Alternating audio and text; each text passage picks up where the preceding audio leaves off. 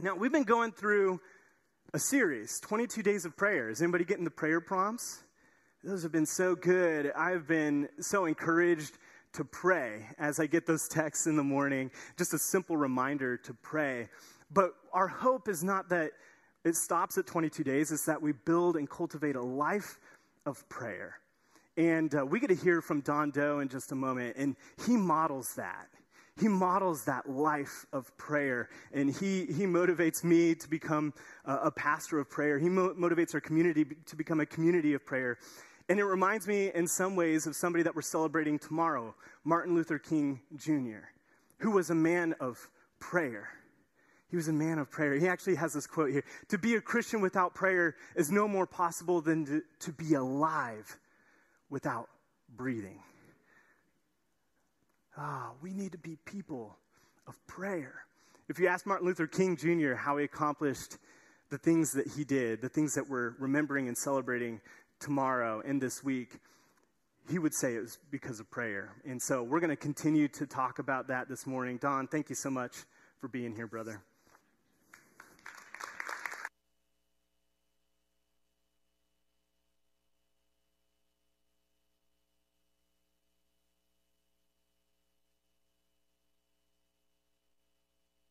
How about that? Yeah, much better. Uh, maybe you'll halfway through you'll say, "Turn that thing off." Would you go home?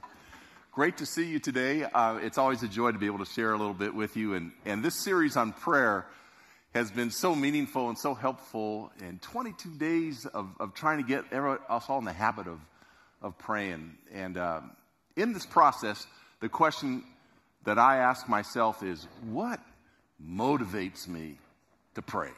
What just like gets me fired up to pray?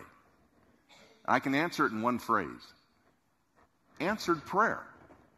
When prayers are answered, I mean, it's, it's like, it doesn't get any better. I mean, somebody's praying for direction and God gives direction, or there's anxiety and there's just a, a peace that comes that's beyond even explanation, or you're lifting somebody up that's maybe been kind of straying away and they come back into the fold, or there's a, a health issue that gets resolved.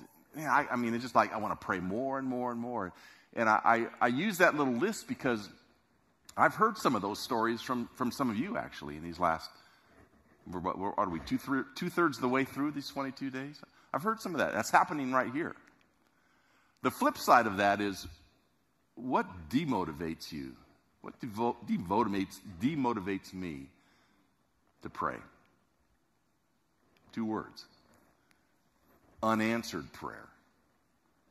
Unanswered prayer. When God's just silent. And maybe some of you are there. Maybe you've, you've tried this thing out and it's like, I feel like my prayers are just bouncing off. It's not yes, it's not no, it's not maybe, it's just silent. Nothing demotivates us more when God just seems to be silent. It's like, are you giving me the silent treatment, God? What, it, what's the deal here? I mean, you know what the silent treatment is, don't you? It's when you're mad at somebody and you decide, I'm just not going to talk to them anymore. Now, if you're mad at me, I'm happy when that happens. Don't, don't talk to me. I don't want to. I don't want to hear about it. Just, but uh, often uh, a, woman will use that as in her, you know, her toolbox with her husband. I'm going just give you the silent treatment. And uh, the problem with most of us husbands is it takes about three or four days for us to ever figure out that that's even even happening. And and most of us are going, hey, it's pretty good. Things are going good. Everything's quiet. And you know, so in general, it's an overgeneralization, but men usually are a little more comfortable with silence than, than women are. You put two women in a car for an hour driving somewhere, and if they don't say one word to one another, that's called a problem. There's a problem there. You put two guys in a car, silence for an hour or two, we call that friendship. That's a bonding time. So, ladies, if you if you're using that in, in your in your repertoire, you might want us to rethink that silent treatment. And guys, if if you're you know if you're getting the silent treatment from your wife, you, you might ask the question, what, what's she trying to say to me? And you're going, well, she's not saying anything. And I just want to say, no, she's saying something, especially when she's giving you the silent treatment. She's giving you a message of some kind. There, she's talking to you even in silence. If you can take that same idea and put it to God, God is always talking to us, He's always speaking. He always has a message for us. Even when there's no words, even when you're not really sure where He's at, He's about His business, He's about His kingdom, He's about His purposes, He's about He's about working and fashioning you in life. So the question is, and God, what, what are you trying to say to me? Even in silence, what is it you're trying to get across? I, I know I don't lightly go into this area because I, I, know it's heartbreaking when you when you just feel the silence of God, and, and it feels lonely and and not only does it question your prayer life, sometimes it can just erode your, your life of faith altogether. But if you can kind of look at it just a little bit differently today, when God is silent, what is He saying? First thing is when the silence of God comes into your life, sometimes He's saying, sit down, be still. We need stillness. It's hard to, uh, it's hard to listen carefully to somebody when you're, when you're always busy, when you're doing, doing, doing, doing, doing. It's true in relationships, it's true in parenting, it's true with God. Sometimes He just wants to look at us and say, You are so wound up and bound up, going and doing all these things and trying to accomplish all these things. And even in your prayer life, you're just checking stuff out and checking stuff out. And you're going and you, you've just blah, blah, blah, blah, blah, let it all out and on your way. And you think, and, and, uh, Would you just, just be still? You just be silent for a little bit. Sit down and rest. Psalm 46:10 says, "Be still and know that I'm God." There's a connection in there. Be still and know. Some of the knowledge of God, some of the relationship of God, you really will never tap into until you learn to just breathe, be still. God shows us what that's all about with, with um, taking a Sabbath. When He creates the world in six six days, and the seventh day he rested. I need to rest. He's just trying to tell us no matter how well you are at achieving, somewhere along the line, just step back and take a Sabbath. Take a Sabbath in the daytime, take a Sabbath at the end of the month, at the end of the years, whatever. Take pause, be still. It's not easy to hear when you're always moving and moving and moving. In the Old Testament, there's a book written by a guy named Job. It's spelled like job, but it's Job. The whole book, let me just give you the Reader's Digest version. Things go bad for Job. He loses everything. Loses his house. He loses his flocks. He loses his sheep, his cattle, all his resources. He even loses his children. He loses his health. The, the Bible describes him sitting in a corner with a, a broken piece of pottery, just scraping the scabs that he has on his body. I mean, he's in bad shape. And he has friends that come to encourage him. But instead of encouraging him, they interrogate him Job, what in the world have you done to cause God to treat you like this? You must have really messed up. And Job's going, I don't, I don't know. I don't know what I, I You've got something, Job. It's one of those little secret sins, isn't it? Come on, let it out. Tell God, tell us so we can tell the rest of the community, but tell, uh, and, and we'll get this all straightened out. I don't, I don't have any secret sins. I'm not. And they just keep on him and on him and on him and on him. And finally, he responds to them in Job 13 5 with this sentence. I love this. If only you would be altogether silent. Nice way of saying, would you shut up? If only you would just be altogether silent. For you, that would be wisdom. I can't tell you how many times I want to quote scripture for some people. and as he, as he gives that advice to them, he's really giving advice to himself. He should listen to his own advice. Later on, toward the end of the, of the book of Job, in the 33rd chapter, he, he, in about the 30th chapter, he's actually just shaking his fist at God. He's mad at God. I'm tired of this. I'm sick and tired of being sick and tired. I, I, if you would just come and talk to me, I'll, I could plead my case. I can tell you how good of a guy I am. Who are you, God? Da, da, da. He's just going on and on and on. And finally, God shows up in the 33rd chapter and he says, Pay attention, Job. Listen to me. Be silent, and I'll speak. Be still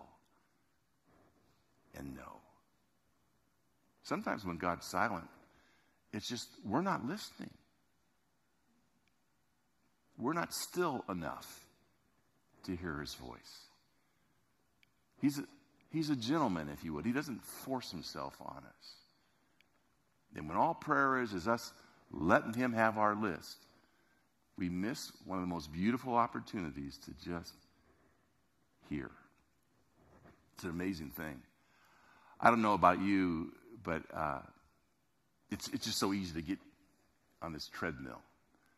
Do you know that they say that the average couple, average husband and wife, have two minutes a day of meaningful conversation?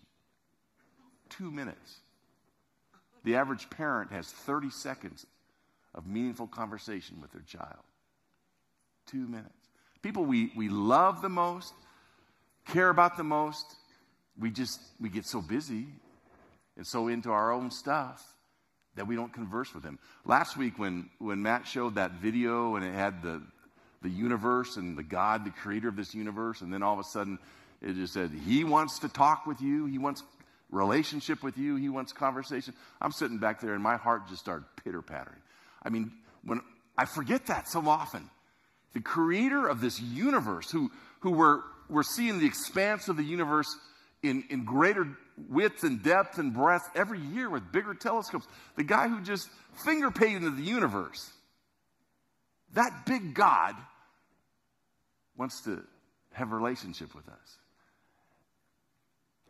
I'm too busy for my wife. I'm too busy for my children. I'm too busy for God. Well, then you're just too busy. You're just plain too busy. Now,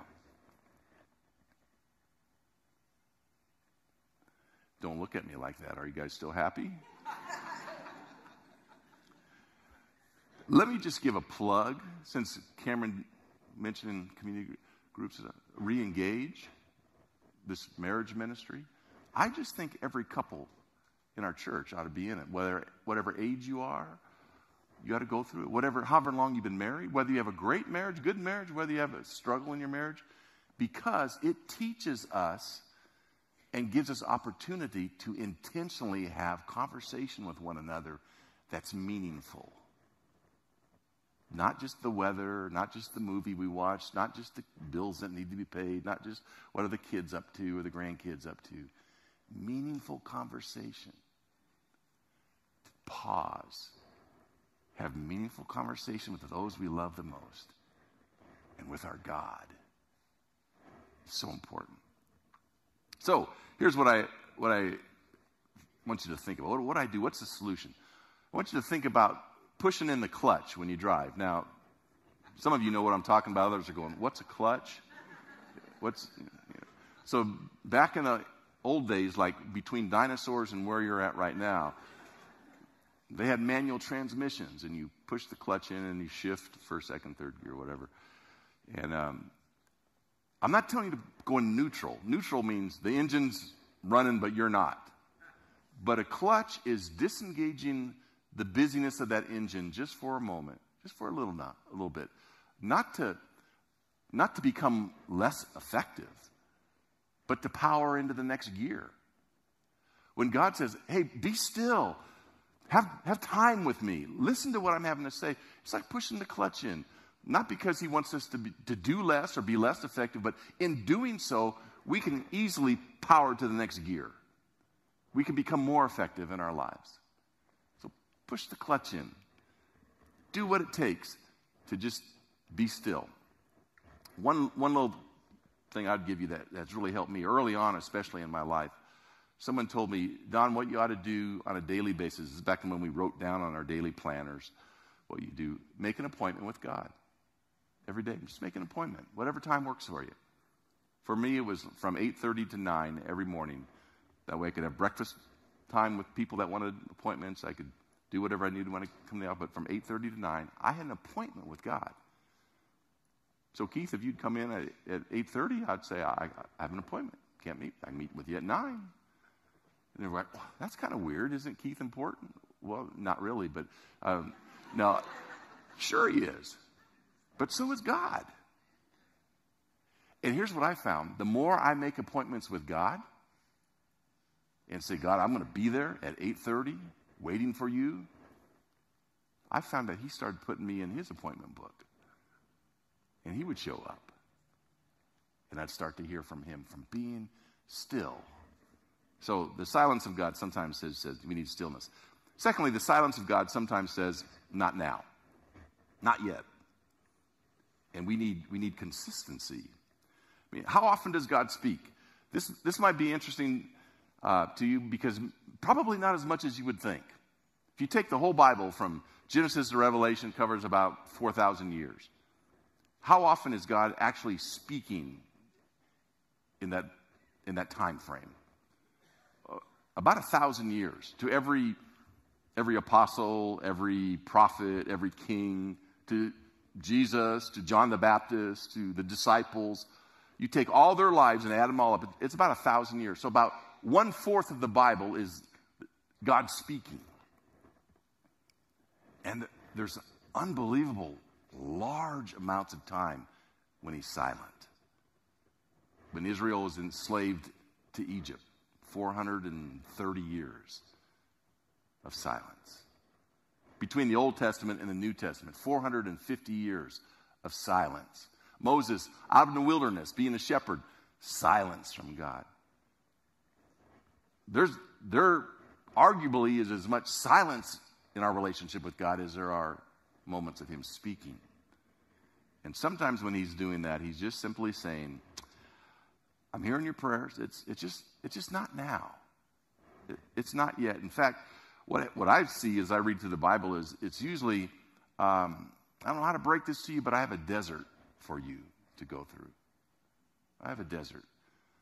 Almost all the superheroes of the Bible go through a desert.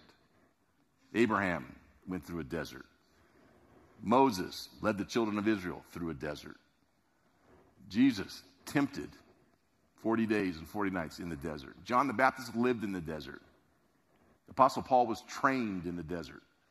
The desert is when you're praying and you're praying and you're praying and you're praying and you're laying it all out before God. God, if somehow you could help this person, if somehow you could help me with this health issue, if, if God somehow you could you could, you could let us have children. If God somehow you could you could bring our children to the Lord. We're, we're so worried about it. God, if there's just some and he just keeps saying, not yet. Not yet. You're going to have to walk through this desert with, for me just a little while. Just to the desert. And in that time of the desert, here's what I've found it's hard to hear God in the desert times, but we see Him more clearly. We don't hear Him as much, we see Him. But we don't see him in the windshield in front of us. We see him in the rear, rear view mirror as we start to come out of the desert and we look behind us and we go, oh my goodness, God has been there all the time. God has been working every single moment of my life. All these things I threw out and said, not yet, He's there. So, I think it's good in, in this situation to, to, um, to put, put it in gear.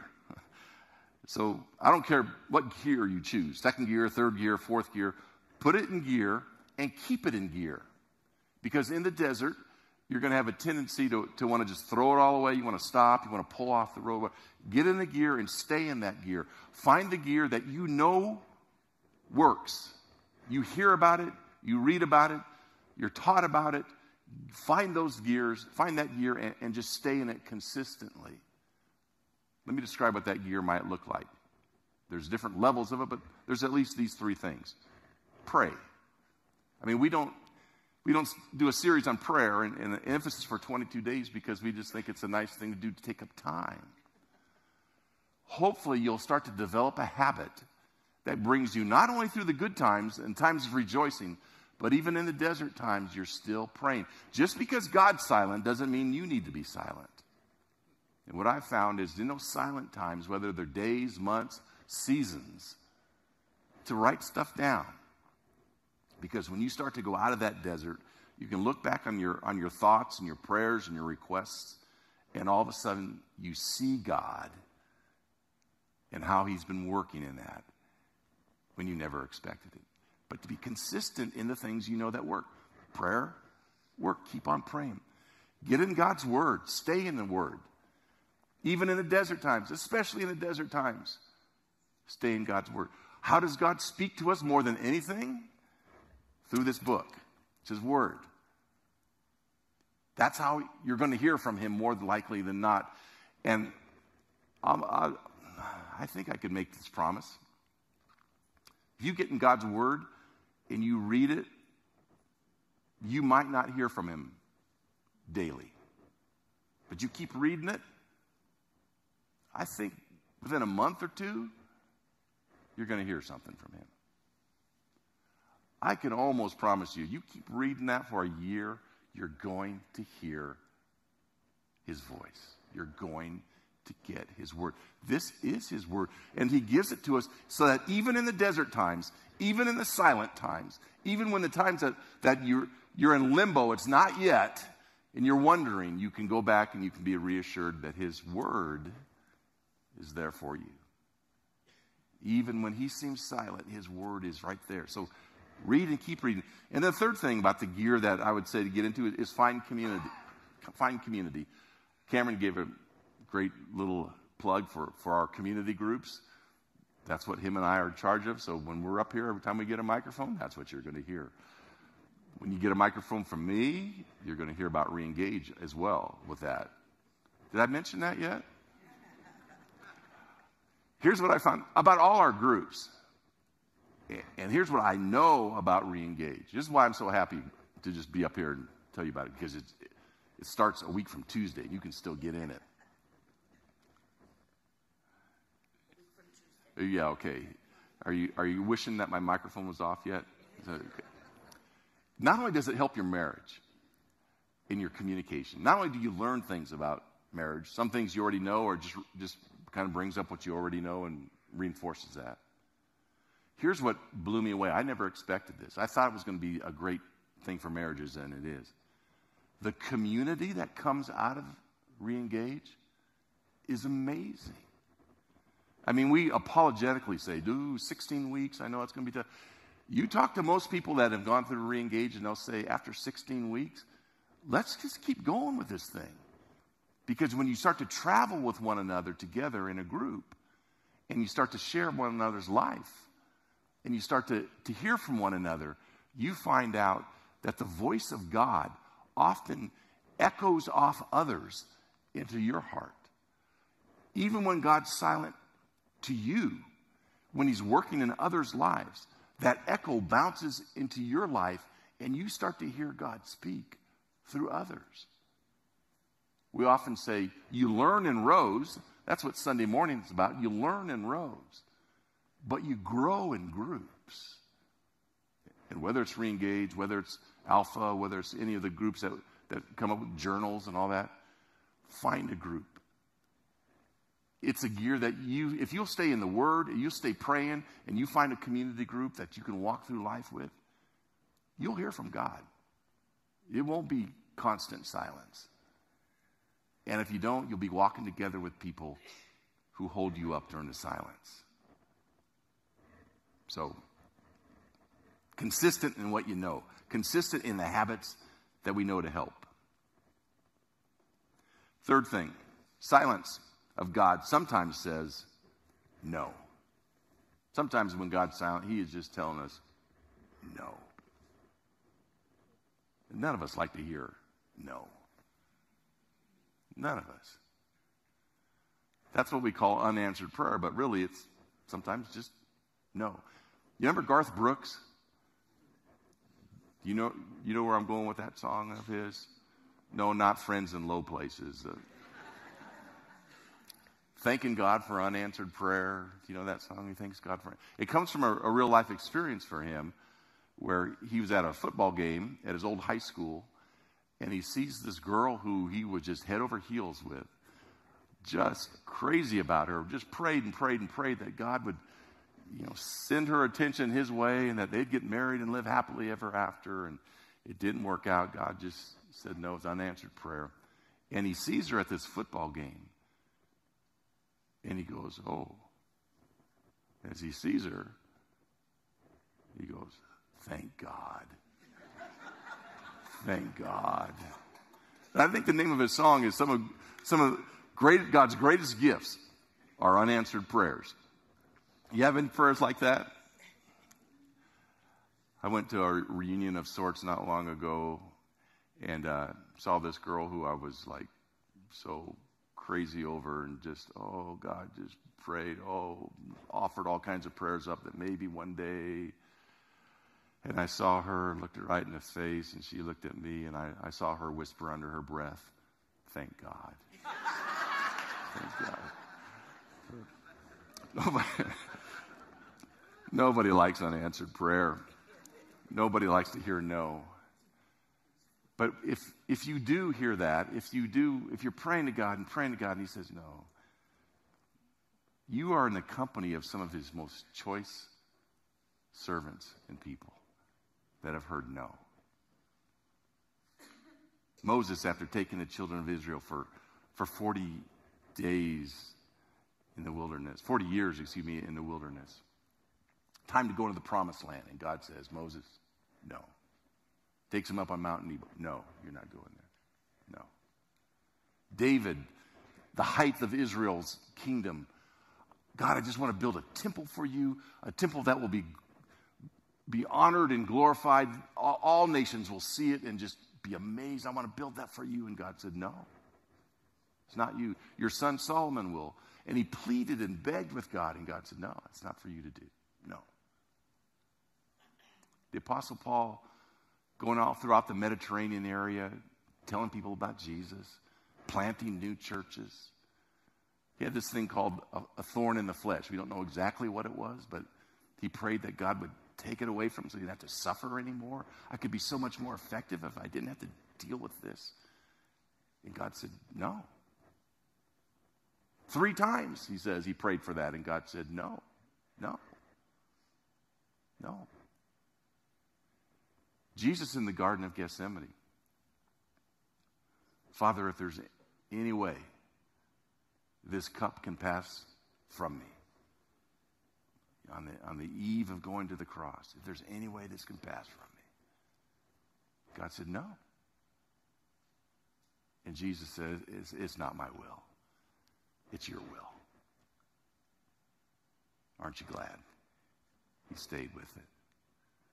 He, it's some of the most, it's not, it's not if, if God says no to you, it's not because he doesn't like you, it's because he trusts you. It's because He's working a bigger purpose out in your life, in His grand scheme of things. That He who hung the universe, His will and His ways and His thinking are not like your will and your ways and your thinking and even your values and even all your requests. And He trusts you to say no to that which is not the best for you in your mind in order to achieve his purpose, his will, which is ultimately not only the best for you, but the best to advance his kingdom, the best to, to be a light to others, to see and show how you made it through all that. So we need to have acceptance and, and adjustment when God sometimes says no. Here's, here's what I, I tell you to adjust to adjust your expectations. If God's telling you no, sometimes you just have to you have to realize it's going to be no and you have to adjust your expectations. You have to realize because of that accident, because of that injury, yeah, not going to be the same. Because of that doctor's report, it's not going to be the same. Because of that child, because of that job situation, because of what, it's not going to be the same. It's going to be a new normal. It doesn't have to be less, it's just going to be different. It's going to be a new normal. But God's going to walk with you through that. Adjust your expectations. Trade in your dreams. Don't abandon your dreams. You might have to trade in your dreams so that instead of success, the dream of success, maybe the dream becomes significance. Instead of fame, maybe becomes this pure hearted, solid spiritual person. Instead of in the limelight, maybe it's now in the shadows, but the light of Jesus shines through you even brighter. You might have to just trade in your dreams for some of the dreams that God has for you. And finally, to reinforce your resolve. When he says no, sometimes it's a long road ahead. So I talked about pushing the clutch in, I talked about putting it in gear. This, this area, just put it on cruise. You know, when you, when you know you have a long road ahead of you and it's going to take a while, you just put it on cruise and you, you sit back and you, and you go. You don't stop, you don't quit because of the long road ahead of you. You put it on cruise and, and, you, and you get there with resolve. Here's what I've found I've, I've been around quite a while good, bad, content, not content, challenges as well as success. Here's what I found in my life I will be faithful to God in the long run, not based on the thing He does for me today. I love when He does things for me today, not even based on the things He says for me today. I love when He speaks. But my faithful life to Him is focused on this what He did for me 2,000 years ago. God so loved me that He sent Jesus, came and lived and died on a cross and was resurrected again. So that as I resolve in my heart to faithfully follow him, as I believe in him, as I give myself to him, I will not perish. I will have everlasting life. That's why I'm faithful to him. If he never says a, another thing to me, if he never does another thing for me, he's done enough through Jesus. So when God's silent, maybe you're through going through that right now today. What do you need to do? You need to push the clutch in? Be still before him? Do you need to just put it in gear and go forward? Do you need to put it on cruise and with resolve get through it? But he's speaking. Even in his silence, he's speaking. Heavenly Father, thank you for these days of prayer that we've been able to focus on you. I thank you when you speak to us. I thank you when you give us clarity. I thank you when we see your hand, and there's so many ways that we see it. Lord, for those times when it seems like you're just not there, or you're not hearing us, or you're silent, I pray that you would, you would make us even more attuned to what you might be saying in those messages. And may every one of us today recognize the love of Jesus.